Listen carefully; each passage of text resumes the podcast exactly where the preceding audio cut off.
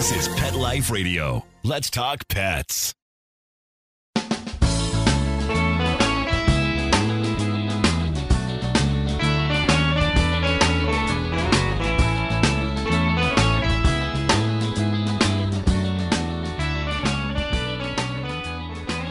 Welcome to Save a Pooch on Pet Life Radio. Thanks for tuning in. I am your host, Beverly Isla.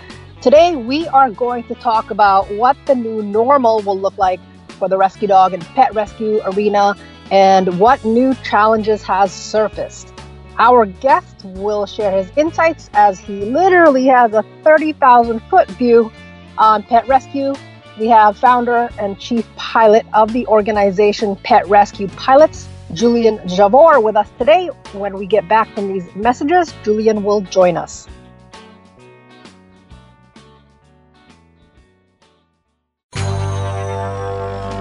It's designerpetsweaters.com. Hand knitted designer sweaters for your precious pup or cool cat. Beautiful couture patterns for your pets, including custom knitted formal wear, casual wear, yachting, and even sports themed. Many designer pet sweaters include feathered tammy hats, top hats, and a lot of sparkle.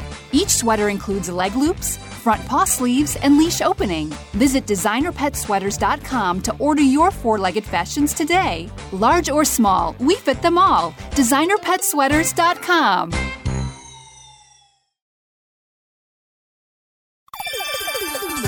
Let's Talk Pets on PetLifeRadio.com.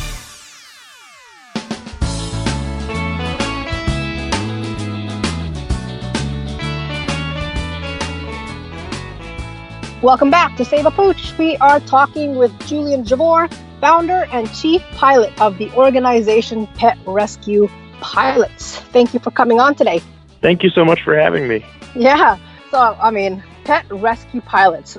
Tell us about that. I mean, you've got the skill to help in this industry, very specialized, so that's super awesome. So, what, what's that organization about? Yeah, Pet Rescue Pilots is, is really a dream come true for me. Um, I've been flying pets for just about three years now. And uh, what I realized is through flying these pets, talking to rescue groups in Southern California, Northern California, Oregon, Washington, Canada, all the places that I fly, I feel like, you know, I just really did get the quote unquote 30,000 view on foot view on rescue. And the reason I created Pet Rescue Pilots beyond just transporting pets is because I really wanted to get into the education and advocacy. So Okay. Pet Rescue Pilots to me really it represents a platform for social movement where we can provide, you know, uplifting information and provide specific, you know, instruction or suggestions on how people can really help the pet homelessness crisis that we face here in California and other places. Okay, okay. So you're taking on the big social movement. That's awesome. We need we need more of that. did you start? Did you intend to become a pilot for pets, or were you thinking humans first? Well, you know, I grew up loving aviation so much, and I actually my two favorite things in the world were animals and aviation. Uh, when I was young. Ah, So the way they came together was really kind of fortuitous and serendipitous in a way. I just finally had the resources and the time to go get my pilot's license when I was 24. And I went all the way through my commercial pilot's license, and then there were really not a whole lot of ratings for me that were there to pursue anymore in terms of training, because the next rating would have been airline pilot, and that didn't come for another thousand hours. So um, I started to. I was not the kind of guy who would enjoy taking the plane out and going for a flight for a burger, you know, 300 miles away. That didn't do it for me. I looked for ways that I could volunteer my flight services and do something meaningful. So Yeah. I found out, you know, people do volunteer to move pets around. And um, I got into it, and it just grew from there into something I never would have imagined. I bet you must be in demand. California. Yeah, exactly. How often do you do it? I usually fly between two and three times per month. Um, in light of the recent, you know, events with the pandemic, I've made the executive decision to to pause. Uh, I'm looking at restarting, hopefully in the middle of June. But you know, it, um, I'm not sure where you reside, Beverly, but in LA County, we just had our shelter-in-place order uh, extended through the end of July, and I, I'm not Oh. an expert on coronavirus. I'm not an expert on pandemics. I know that I've been considered essential But uh, the so, reality yeah. is that I just don't I don't feel right going you know abroad and potentially Yeah. spreading anything. Um, sure. So I've decided to just lay low for a little while and continue to work on the education program, which unfortunately I did have some dates that I was going to go talk to some schools here in the LA Unified School District, but those were canceled, of course, when the schools shut down. They were set up for late April. So Yeah, um, just preparing for next fall when hopefully schools are able to open up then. Cool. And what what other platforms do you have for education? Is it mainly in person? So I I actually have a dream about talking particularly to middle school and high school children. And you know how these schools have clubs, like you know the Model United Nations Club or the mock debate, mock Oh, yeah, trial kind of clubs. So I had a dream that I would basically use the aviation aspect and all these really compelling images and videos to kind of gain their attention and then have their attention to be able to speak to them about what it is going on in the pet rescue world and why Mm. we experience such a homelessness crisis in California. And then I would help to create a pet rescue pilots club at their school. I wanted to create a whole package where, you know, every school that wants to create one can do so and kind of help them sponsor events in the community to raise awareness for what's going on and such. So Oh, that that would be that would be awesome. That would be so it was useful. definitely a big dream, and I, I, I really do hope that we can still make it happen next fall. Oh, for sure. Oh, you can't let that one go because, oh, like compassion towards animals do start with the younger ones.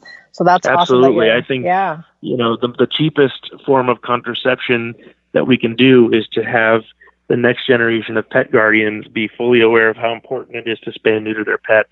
Yeah. Absolutely. well, speaking of your of your plans, so in light of what's been happening, in your opinion, how are shifting priorities affecting pet rescue? I think that it's been really hard for uh, rescue organizations to raise funds, and that's Oh, yeah. it's been tough to watch. You know, for sure for me, when I decided to go through with finally creating my own nonprofit organization that was going to be geared towards not only the transportation of pets, but also, of course, the education and activism, I was so excited and thrilled and just elated to get going. And it's been a real struggle because, I mean, people are really struggling financially right now to even make ends meet for themselves. Yeah. So, you know, I feel like even those private foundations that are set up specifically to help pet related causes have actually shifted their focus to funding COVID relief funds um, at the current Mm. moment. So it, it's tough. But uh, I will say one thing, though. It's been amazing the way that people have stepped up to help our shelters that are currently understaffed and overloaded. If you know, we've emptied a lot of shelters here in California just by people fostering more, and uh, that's a huge part of the solution, to be honest. That's true. That's what I see happening too. Is more in-home fosters than than the cage shelter style. Uh, Exactly, Which is which way better. are huge, so important, so important. yeah. Yeah. So Well, good for you. Hopefully that'll that'll pick up for you. And I know you're involved with your local government, right? I am, yeah, here in town, and I I know quite a few people in the LA kind of bureaucratic structure as well. From your seat, is there any legislation that's supporting the rescue industry, or or is it just all on pause? Well, one particular piece of legislation, I'm not sure if it's turned into a, a full on bill, but it's something that a council member in Los Angeles has mentioned, Council Member Paul Koretz, about, um, you know, there's, we have a couple of different issues happening in California, which really directly and indirectly affect the pet rescue world. You know, um, in California, housing has become rather inaffordable. So there is now a major push from the, coming down from the state to all the municipalities requiring them to build affordable housing units for people. And every city is kind of getting a quota of how many they have to build. And cities have been overruled with regards to their zoning requirements. So around mass transit, for example, they are being allowed to carte blanche build extra density so long as those higher density buildings have affordable units in them. Mhm. And but part of the problem is that landlords are still allowed to prohibit pets in those um, affordable housing units, which you know from from someone who actually does work in construction on a daily basis, I can certainly understand a landlord's reluctance to say, well, this unit is already affordable. I don't need a pet coming in and, you know, doing whatever damage they might do uh, Yeah, because yeah. their, you know, owner goes to work or this or that or whatever. But at the same time, it puts a lot of pressure on the shelter groups when people have to return their dogs to the shelter because their new landlord won't allow pets. I recently had a situation where someone called me and said, I've got this pit bull that I'm fostering for somebody, but my landlord found out about it and said, I won't Oh. allow pit bulls, you know? So I quickly found another foster for that dog, but it's like any other dog would have been fine, but that pit bull, for example, was not. So there's a lot of stuff out there as far as and there's happy mediums, but I think that creating a situation where people can live in their homes and still have their pets without having to either pay a massive deposit or extra rent each month is really important. Oh yeah. And then, Oh, of gosh, course, yeah. We also know Governor Newsom is really, you know, he's really pro pet advocacy. I think that his activism is kind of limited at the moment because his major focus is COVID 19. But honestly, um, he's said that he wants to do some amazing things with the shelters here in California and expand capacity, eliminate euthanasia, spay neuter programs, all the above. So we're massively in favor of that for sure. Hopefully, hopefully, boy. Now, in my area, we also have a lot of rules in the in condos, especially where we're not allowed a certain weight in our pets. But I've always wondered, like here in Toronto, where I'm from, versus LA, the differences in the number of stray dogs is it doesn't exist here. Yeah, And when you fly out to BC, you, you fly out to BC from there, right? BC and Alberta, yeah. Oh, you do Alberta. Oh, that's my original hometown. Oh, yeah? And you, yeah, but I don't. Well, when I'm there, I don't see stray dogs either. So, do you take them directly into adoption areas or fosters or rescue organizations? the people that I work with, I mean, honestly, Canadian culture towards pets is just, they really have it figured out. I gotta say. yeah, You know, there really is no euthanasia happening in the shelters out there. There are no stray dogs. The groups that I work with up in, in British Columbia and in Alberta, they're all fosters, and it's amazing. When I land, finally clear customs, all the dogs are cleared. They start processing each one. They make sure there's a chip. They look for any immediate health concerns. They provide them with a leash, collar, and sweater, and then they walk them Yeah. out to their foster family that's waiting for them in the lobby. And I mean, it's Jeez. amazing. I go it's there. organized. Sounds organized. Oh, it's so organized. There's like 80 people in the lobby waiting to meet their foster dog. It's amazing. Oh, wow. It's amazing. Well, I was gonna say kudos to Canadians, but I'm not gonna say that. We're just gonna have well, a, kudos to Canadians. I'll say it for you.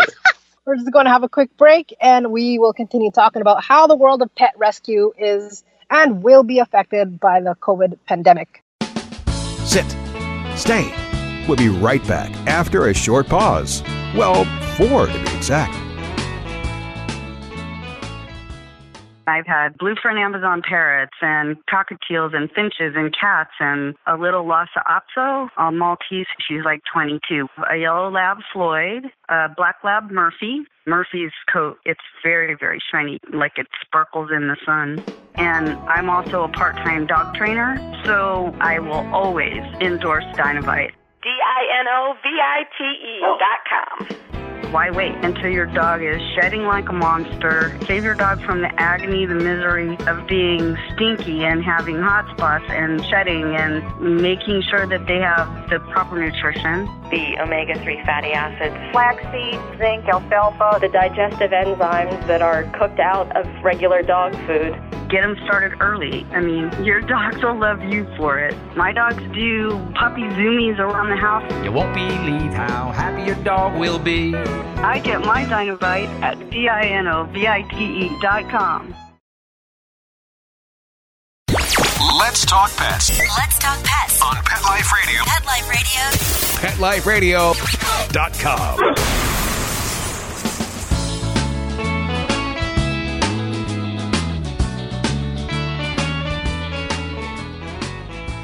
Welcome back to Save a Pooch. We are talking with the founder and chief pilot of Pet Rescue Pilots, Julian Javor. So as, as we were we were talking about the differences between U.S. and Canadians, what are ways people can help support pet rescue during this pandemic and beyond?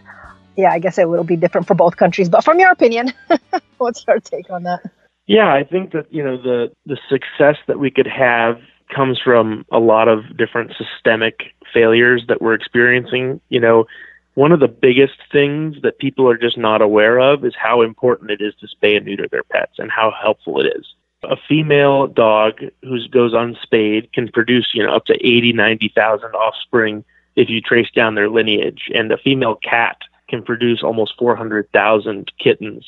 As, it's crazy. So that's a big number of pets that will not be going into shelters if we simply spay and neuter them ahead of time. And I, I really believe that it is our responsibility as pet guardians, because of course we are the ones that domesticated dogs and cats ultimately. The, the whole world would look very differently if we didn't do that, right? So it's our responsibility to make sure that they don't overpopulate and don't end up just living sad alone and awaiting their execution in shelters. Another big thing that people can do to help is, of course, fostering. I think if people knew how helpful it was to foster, if you foster a dog from a shelter, that makes room for another dog to go into the shelter. If you foster a dog from a rescue, that means that that rescue can pull a dog from a shelter and another there's room for another dog in the shelter. So the amount of lives you save is just multiplied when you foster. Yeah, totally, so. totally agree. Um, now, when it comes to neutering, just controversy. Whenever I ask people why, you know, they chose not to have them neutered, and there are a lot of non-neutered dogs in my area, at least. The biggest thing is they say that it's health related, like the do- like the dog would be healthier if they weren't neutered. Do you have any insight on that? You know, I'm not a vet, and I don't have that much experience working directly with shelters as I'm more of a resource to rescues to help them get dogs up to a place where they have a better chance to have a second, you know, a second chance at a home. Yeah. But yeah. I know that it's it's definitely a controversial. It is a very controversial thing, and what I can say is that there's very very much equal evidence to support the fact that there are no negative health impacts than there are to say the other. You know, I, I don't. Yeah it's one of those things where I think if you have an opinion that is your opinion, and unfortunately that's not going to change until either legislation forces people to do it, or you know at least if we can spay females, then there's nothing to be you know I don't I can't really speak to that directly, but I just think it's very very important for us to limit the population right mm-hmm. now until until all pets have a loving home to live in at least. Yeah, exactly, exactly. Now, with, with your hmm. specialty, how does flying rescue pets play a unique role in the in this in this pet rescue puzzle? So our kind of tagline is that we can transport more pets a greater distance in less time. And the best way I can illustrate that for you is I've taken 43 pets up in the aircraft with me from Fresno to Portland, which would have been about a 15 to 16 hour van ride if the roads were passable during the winter through the Shasta Pass and other other factors like that. Finding somebody who would be willing to make a 15 hour trip up just to drive back 15 hours empty is very difficult. For me, that is a three and a half hour flight. So essentially, we we cut down the travel time by about 80%, depending yeah. on how far we're going, and that makes a huge difference for these dogs and and cats because even if they are going in an 18 wheeler at 200 at a time there's no way that they stop to let every yeah. dog have a potty break. It's just impossible. It would be reckless and dangerous. So these dogs are basically just sitting there for 18 hours. You know, so for us, it's a three and a half hour trip. We make sure that the rescues know not to feed them immediately prior, to make sure that they've gone to the bathroom before they get on the plane. They get put in the crate, put in the plane. Three and a half hours later, they're in the hands of loving arms. My goodness. Three and a half hours versus 18. Yeah, I'd say that's a decreasing travel time. But wow. It's, definitely, yeah. You said 46 at one in one flight? 43. 43. To be fair, there were a couple of litters of kittens that were with their moms. But yeah, I mean, as far as full size dogs, I've taken as many as 30 before.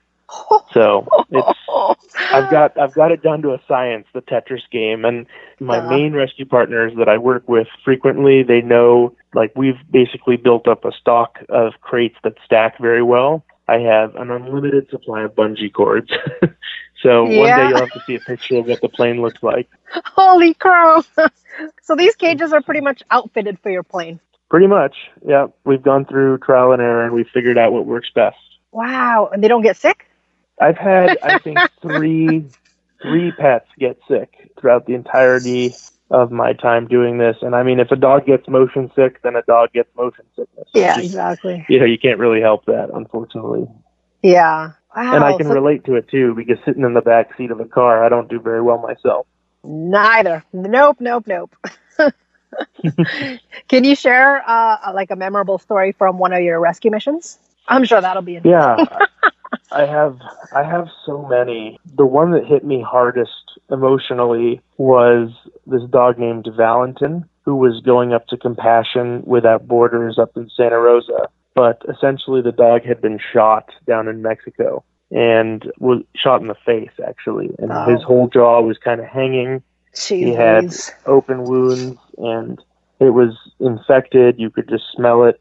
Uh, this dog was just not in good shape and needed to get up there ASAP. A six or seven hour drive versus an hour and 20 minutes in the plane made a huge difference in that case. So and you had to go to Mexico? So I went down to the border. Oh, okay. I, I didn't cross just because crossing makes it's a much bigger to do when you cross borders. I do it with Canada because it's a little bit easier.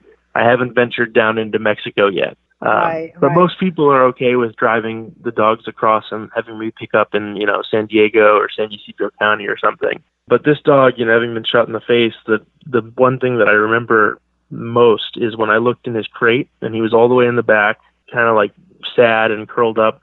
And when I went in, he looked at me and he gave me these eyes of like, I don't understand. All I want to do is to love and be loved. Why did this happen? It just broke my heart. So, but amazingly, the you know, Dr. Christi up with Compassion Without Borders in Santa Rosa did an amazing job. Valentin made a full recovery, and he's just like any other fun-loving little Jack Russell mix that you could ever imagine. He's so cute, and he just got adopted recently too.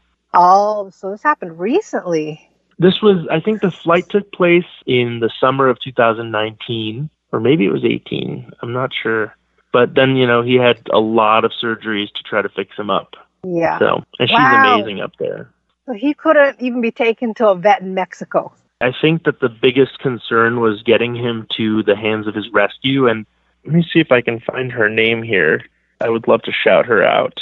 The one that you took the one, to. The, the surgeon. Oh yeah, Christi Camblor.